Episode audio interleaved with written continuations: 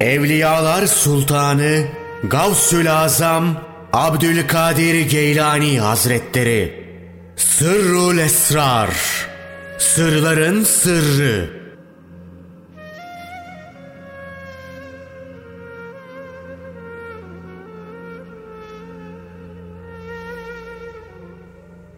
On üçüncü Fasıl. Taharet. Taharet iki çeşittir. Zahirin tahareti ve batının tahareti. Zahirin tahareti şeriat suyuyla hasıl olur. Batının tahareti ise tövbe, telkin, tasfiye suyu ve tarike girmeyle elde edilir.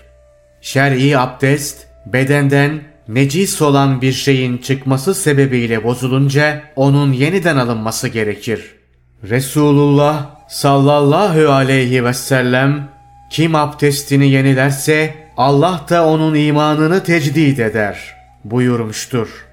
Batıni abdeste kibir, kin, haset, kendini beğenme, gıybet, yalan ve hıyanet gibi kötü fiiller ve adi huylar sebebiyle bozulunca onun yenilenmesi, fesat kaynağı olan bu hususlara ihlaslı bir tövbe, pişmanlık ve istiğfar ile inabetin yenilenmesi ve batından bu kötülüklerin kökünün kazınmasıyla meşgul olmayla mümkün olur.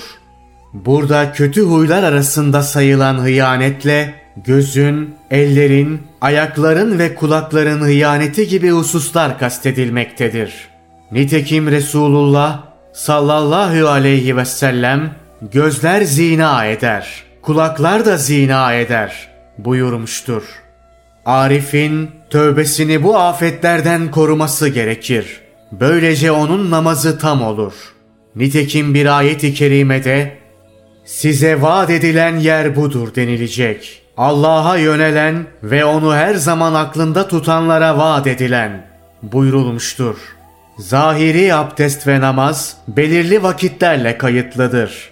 Batıni abdest ve namazsa kişinin bütün ömrünü kaplar, süreklidir. Her gün ve her gece devam etmektedir.''